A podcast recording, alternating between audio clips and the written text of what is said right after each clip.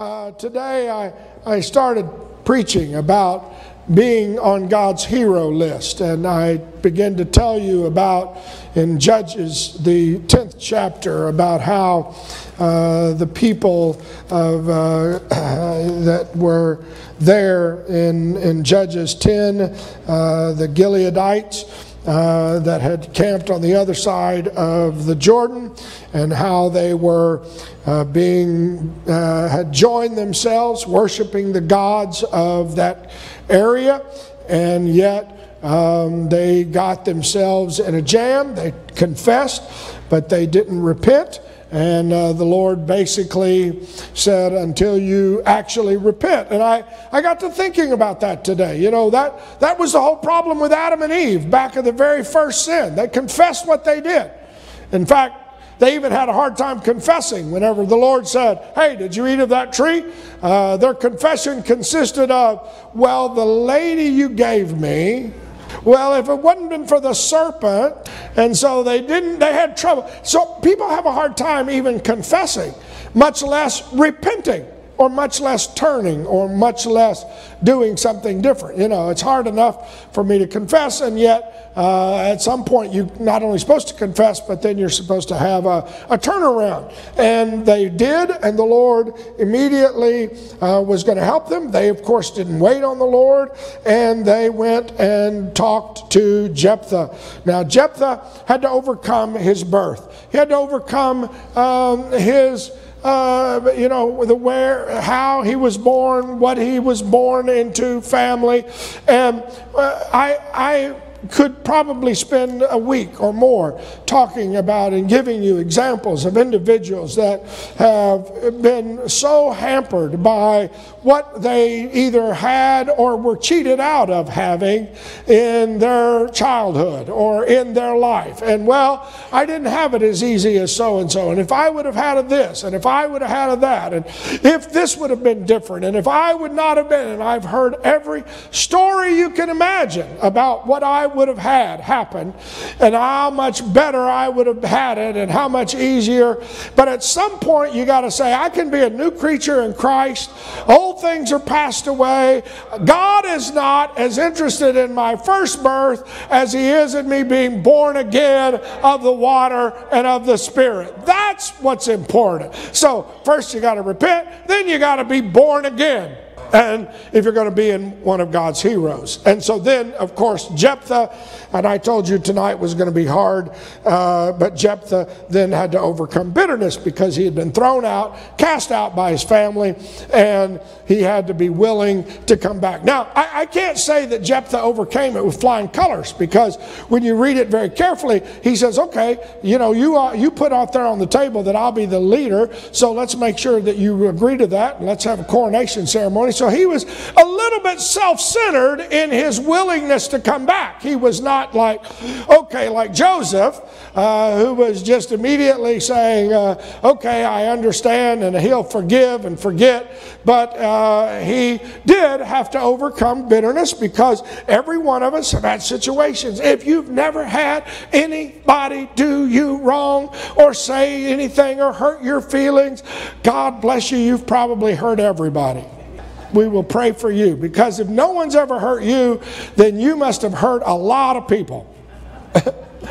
because you can't imagine whenever you get hurt, it's easy then to, you know, be a little more kind to other people. You understand what I'm saying? Uh, it's when we get hurt sometimes that we, we uh, you know, get bitter and we get angry, and I understand all of that. And I talked about it. And then the last thing about Jephthah, and this is the big controversial subject found in Judges, the 11th chapter. You can read Jewish scholars, you can read uh, other scholars, you can read and read and read, but we know that Jephthah went through, he had to overcome his brashness. When Jephthah had this coronation ceremony, he immediately decided to engage the enemy. He was, he was very calm. He didn't go off and try to pound anybody and beat them up. He was very wise. He tried to broker peace. He tried to establish connectivity. He, in fact, sent a messenger. Uh, the Bible tells it that he sent a messenger. Uh, let me let me read it to you. Uh, he in Judges, the 11th chapter, 12th and the 13th verses. He sent messengers to the king of Ammon and said, um, You know, what are you doing to me? What does that have to do with me that you're coming to fight in my land? And the king of Ammon answered the messengers of Jephthah and said, Because Israel took away my land, uh, you got to give them back to me peaceably, and I'll you know, you give back to me the land that I the territory that I have. Now, Jephthah was very cool, was very calm, and he uh, immediately um, he went uh, and he he laid out a four point. You read it in, in Judges 11th chapter, and I'm not going to read all the verses, but he laid out a, a four point argument as to why this wasn't Ammon's land. He said, he went through the historical facts. He talked about coming up out of Egypt. He had all of the dates and times and uh, I mean and who it was and who they tried to get passage through. And he said, when we came out of Egypt, we tried to do this, and your your guys wouldn't let us, and they came and attacked us, and then this happened, and then he lays it all out and to prove that this was not Ammon's land. And so after he says that, he then lays out the theological reasons. He actually says, if God, if your God would have wanted you to have this land, then your God would have given it to you. He gave it to us. Our God gave us this land. He laid that out. Then he laid out the legal reasons. He went through and he said, You have no legal right. You have no basis of claim. You have attacked us. This is our land. It's not our fault. We're not taking your land and you're trying to get it back. You're, you know, you have no legal right to this land. It was a great argument. And then he went through the personal reasons at the last part of that chapter. He basically just said in verse 27, he said, Plus, you know, I've never fought you. I've not picked a fight with you. And it was beautiful, beautiful, logical, green argument. It was just like this, you know, I'm going to lay it out and you'll decide that in fact it is not your land. And guess how the king of Ammon responded. He ignored him. I, it's kind of amazing because, you know, you can have all the logical reasons in the world why something should happen, and there, you know, the Lord was bringing a showdown that was going to happen. And he was not going to talk his way out of it, if that makes sense. And so sometimes that's going to happen in our lives, you know? You may do your best to be peaceful. You may do your best to try to avoid. But guess what? Sometimes it's inevitable. There's going to be some conflict. You don't have to freak out about that. You don't have to go, oh, my Lord, I never want to. You know, blessed are the peacemakers. And I don't want to. Yes, I agree. You want to be a you want to be a peacemaker, but sometimes you're going to have to fight to maintain your place. You, ha- you can't be afraid of a fight either. You understand? I'm not saying you go around and you try to pick a fight and you try to say, well, bless God, I just, you know, I let them know. I gave it right to them between the eyes and I don't understand why they don't like me. Well, I, can tell you why they probably don't like you. You were not trying to be peaceful. But at the same time, if you try to do your best and they still attack, then you're going to have to get ready. And then we know what Jephthah did of all the reasons. Go ahead, next slide there. And, and so what happened was the Spirit of the Lord Came on Jephthah, and, and he began to uh, feel this surge of the Spirit. Now, when he felt this surge of the Spirit, this is where the brashness comes in, or the, the rashness, the brashness, the, uh, you know, stand out there and whatever. All of a sudden, the, he vows a vow unto the Lord and said, If you will, without fail, deliver the children of Ammon into my hands, then it shall be that whatsoever cometh out of the doors of my house to meet me, when I return in peace from the children of Ammon, shall surely be the Lord's, and I will offer it up for a burnt offering. That's the brashness. He didn't consult that. He didn't ask, What do you think? What's going on? He just felt the Spirit of the Lord And so he makes a declaration and he tries to throw it off on God because he said, God, you get to choose whatever comes out of the house, basically, and then you get to pick what offering you want. If it would have been an unclean animal, if it would have been somebody else's child, if it would have been a neighbor, I vowed a vow unto the Lord. He didn't. If you're going to make a hero of faith, you have to at some point temper when the Spirit moves on you, just doing your own thing, making your own statements, laying it at the feet of God. Because, and the reason why I say that, you say, what are you saying? Because God has given us checks and balances in the Word, the Word of God, in the body. He didn't consult anybody. He didn't call the elders together. He didn't figure out what should we do? What can we give God? How are we going to honor God? God did not require this kind of a sacrifice. As a matter of fact, we'll get real specific. God forbid, forbade human sacrifice. And I, go ahead, the next slide. I, I am not actually sure. The Bible is very unclear what happened, and you, you can find as many scholars that will argue one end of this story and uh, that will argue the other end of the story. There are some that say, of course, that Jephthah was not able to legally offer a sacrifice because, number one, he was the son of a harlot, he was not a priest. So he would have had to have brought whatever sacrifice to Shiloh, where the tabernacle, and ought bring it to the priest to give as a burnt offering. And so they would not have killed a human. They would have said, like Samuel, who was given to the Lord, you will be a servant here for the rest of your life. Okay? So there are some that argue that. There are some that argue that he possibly just simply built a house and refused to let his daughter get married, which of course cut off his line, lineage, because she happened to be his only child. Because it was his daughter that came out. Now, eh, when you look here, and I, I know I said this was hard, and I apologize. I, because when you stop and think about this, you know, he had made this logical reason, and yet he vows a vow, puts it on God as to whatever sacrifice. And the 34th verse tells us Jephthah came to Mizpah to his house, and behold, his daughter came out to meet with him with timbrels and with dances. She was his only child. Besides her, he had neither son nor daughter. And it came to pass that uh, next slide. When he saw her, he rent his clothes. He immediately got very depressed and said, Alas, my daughter, thou hast brought me very low. Thou art one of them that trouble me. For I have opened my mouth unto the Lord and I cannot go back. So now, guess who's to blame? God and my daughter. She should have never come out. She should have sent a servant out. What are you doing coming out of the house anyway, you bad kid? You've depressed me. Well, guess what? It's his brashness that got him into this. He got himself into it.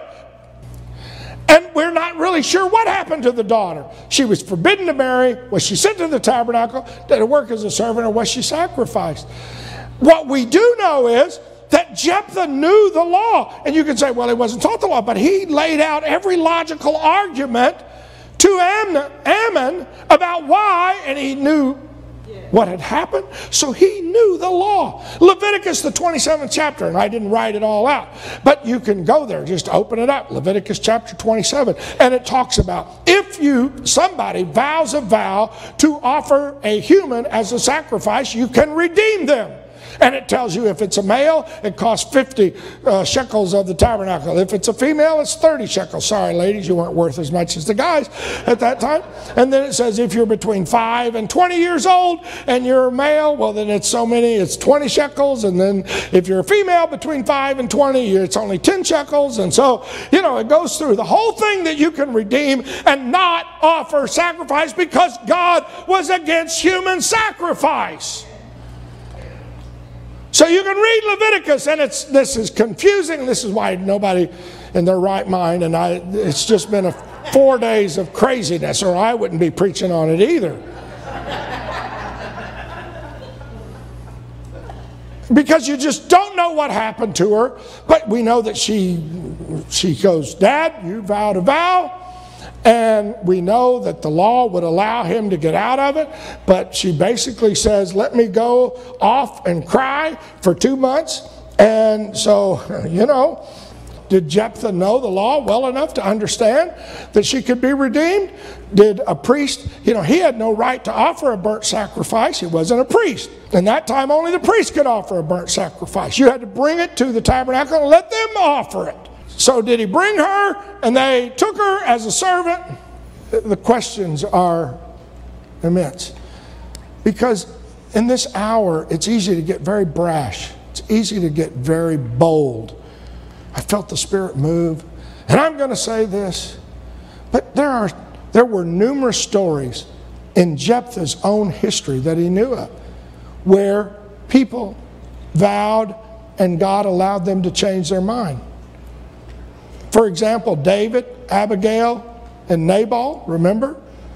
Nabal refused to let David's men eat when he had protected them. And David vowed, he said, before God, I'm going to kill him. Nabal was drunk, didn't know what was going on. Abigail grabbed some bread, grabbed some stuff, food, ran out to meet David and said, David, please, my husband is crazy. Whatever you do, don't go kill him. And David stopped and said, All right, I won't kill him. And when Nabal woke up from his drunken stupor and he heard what he had done, he had a heart attack. The Bible says heart turned to stone. Remember the story? Some of you, back in the Old Testament? His heart turned to stone, died, and then Abigail, David married the widow Abigail. God overlooked his brashness. Because if you continue the story into the 12th chapter, the children of Ephraim try to come and they try to, it's arrogance, it's amazing the pride that was going on in the children of Israel. And I know my time is up, six o'clock. But they come and they go, We're mad at you and we're going to come and kill you because you wouldn't let us fight with you against Ammon. And you're just like, What did I miss in this picture? You're mad because I didn't let you fight with me, and now you're going to come kill me because you wanted to be my friend? You know, I'm not going to be your friend anymore because you wouldn't let me be your friend whenever you were going down to fight the bullies. Well, I was your friend because I tried to get you and you didn't want to join. People from Ephraim came, and that's where the story, you remember the Shibboleth or Sibboleth? Because they had a speech impediment and they couldn't say Sibboleth. They would try to say Shibboleth and they couldn't do the SH sound. And so all they could say was Sibboleth. Now, this was when Jephthah was alive and he was the judge. And so all the Ephraimites came and they were blending in. And so guess what they did? They would say, Hey, tell us, can what, hey, can you say Shibboleth? And they'd go, Yeah, Sib, uh, Sib, uh, And so you're from Ephraim then. You're not from here. Killed 42,000 of them. And yet in all of this, he made it to Hebrews 11th chapter. So here we are. Jephthah's unwillingness to submit to the entire Word of God, his unwillingness to listen to others who would have told him he couldn't kill his daughter. You know, the people convinced Saul not to kill Jonathan. A few years before, remember when Saul made a brash statement and said, If anybody eats tomorrow, we're going to kill him. And Jonathan, his uh, his own son was coming back from the war and didn't know it, grabbed some honey with his servant, and somebody said, Hey, your son. And so people said, No, you can't kill him. We've all at times probably been somewhat brash. What Jephthah realized was that you can't put God on the spot for being responsible for my actions. Sometimes I got to take ownership. It's me. I'm the one who did this, Lord. Well, Lord, you didn't, you know, I, I know, I've, I've done that. What Jephthah could have done, and, and this was, he made it as a hero of the faith. Because when you read in the 12th chapter of Judges, he basically got the Lord's help in fighting the next battle. Jephthah was asking God, his prayer is an awesome prayer in the 11th chapter. But if Jephthah would have just left it with saying humbly, I need you, Lord, to help me. I, I am not, you know. And when you read the story of Simon Peter, who was very brash, very bold, very challenging to God, very challenging to Jesus, he was always ready to say, Hey, wait a minute, Lord, I got a great idea. Hey, wait a minute, Lord, I got it. Let me tell you what you need to do about this. Hey, wait a minute, God. And the Lord can use that part of your personality, but you can also be born again and say, I'm going to stay connected to the body. I'm going to be connected to everybody else. Why? Because Simon Peter was bold. He was on the day of Pentecost. He was great. And you can say, I'm going to be hard charging and I'm going to just take over. But you know what? Simon realized, you know what? After the Holy Ghost, after he had denied the Lord, it changed his attitude to the point that even though God spoke to Simon and told him, go kill the unclean animals and go to Cornelius' house, this was Simon who opened the door to the Gentile. And God used Simon in a mighty way. Simon could have easily said, when Acts the 15th chapter comes, Look, you guys are a bunch of dummies. God talked to me. You don't tell me what to do. I get mine from God. But he didn't. He said, Let me tell you what happened. Whatever you guys decide. And the Bible says, you know, when you read in Acts the 15th chapter, he submitted to him. And then in Galatians, the second chapter, Simon kind of got off track a little bit, remember? And Paul told him, said, Hey, Simon, you're eating with the Jews and ignoring the Gentiles. And Simon said, We know Simon responded correctly because later in that same letter, Paul said, He's a pillar in the church, he's connected to the body. If you're going to be a hero in the faith, you got to be connected somewhere. You got to stay connected. You can say, well, I, I get mine directly from God. I, no, sorry. That's what Jephthah did. He, he got it directly from the th- ah, Lord, I'll let you decide. You can tell me what to do. Whoever comes out of my house. It became such a controversy. That's not what brought him to the Hebrews 11th chapter, his brashness. It was when he overcame it in the 12th chapter. And he said, Lord,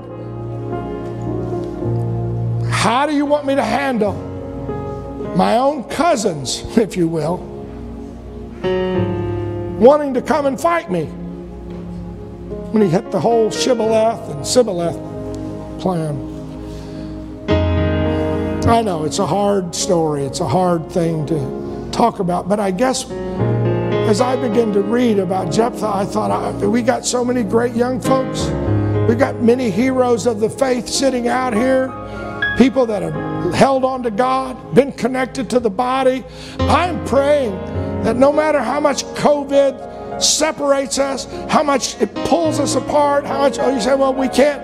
And we're doing our best. I know Brother Dave and Sister Sheena talked to me about trying to integrate a thing where we can get the young married couples and connect them in and bring them in. And I, this past weekend, I think Brother Josh and Caitlin and, and some of the hyphen had a meeting Friday night. Is that right? Friday night and Saturday. And here is online, all digital and, and trying to stay connected, trying to stay apart. What are you doing? Why are you doing all that? Because evermore we need the body. I know, well, we're not having youth service or we're not having nursery or we're not, and it's so easy to just get lost in the fray. And it's so easy to say, oh, well, I can stay at home and I don't have to raise my hands and I don't have to be there. As long as I give and so much the more as you see the day approaching. And I'm not, don't, don't misunderstand me. I'm not, if you're watching online and you're concerned about coming, I'm, this is not an attack. I'm not telling you to come back. What I'm telling you is don't lose connection with the body. Because your own brashness, your own ability to, oh, I can get, I got this. I, I don't know what happened to his daughter. We don't know her name, but we know that for two months she cried. Jephthah, I don't know if he, how, how do you re- rebound from knowing what you've done to your own children? Because God never required that. God didn't need that from me. He just needed me. I don't have any right to offer you. That's why Romans, Paul wrote it like this. He said, Present your bodies a living sacrifice. Not anybody else. You can't force anybody else to do whatever. But present yourself a living sacrifice. And then he uses this word, which is your reasonable That's within reason. Service. Oh, well, that's asking too much. The Lord's asking too much for me to be connected to the body. Oh, oh no. I'm so glad I'm part of the body part of the family of God. Let's stand. Hallelujah.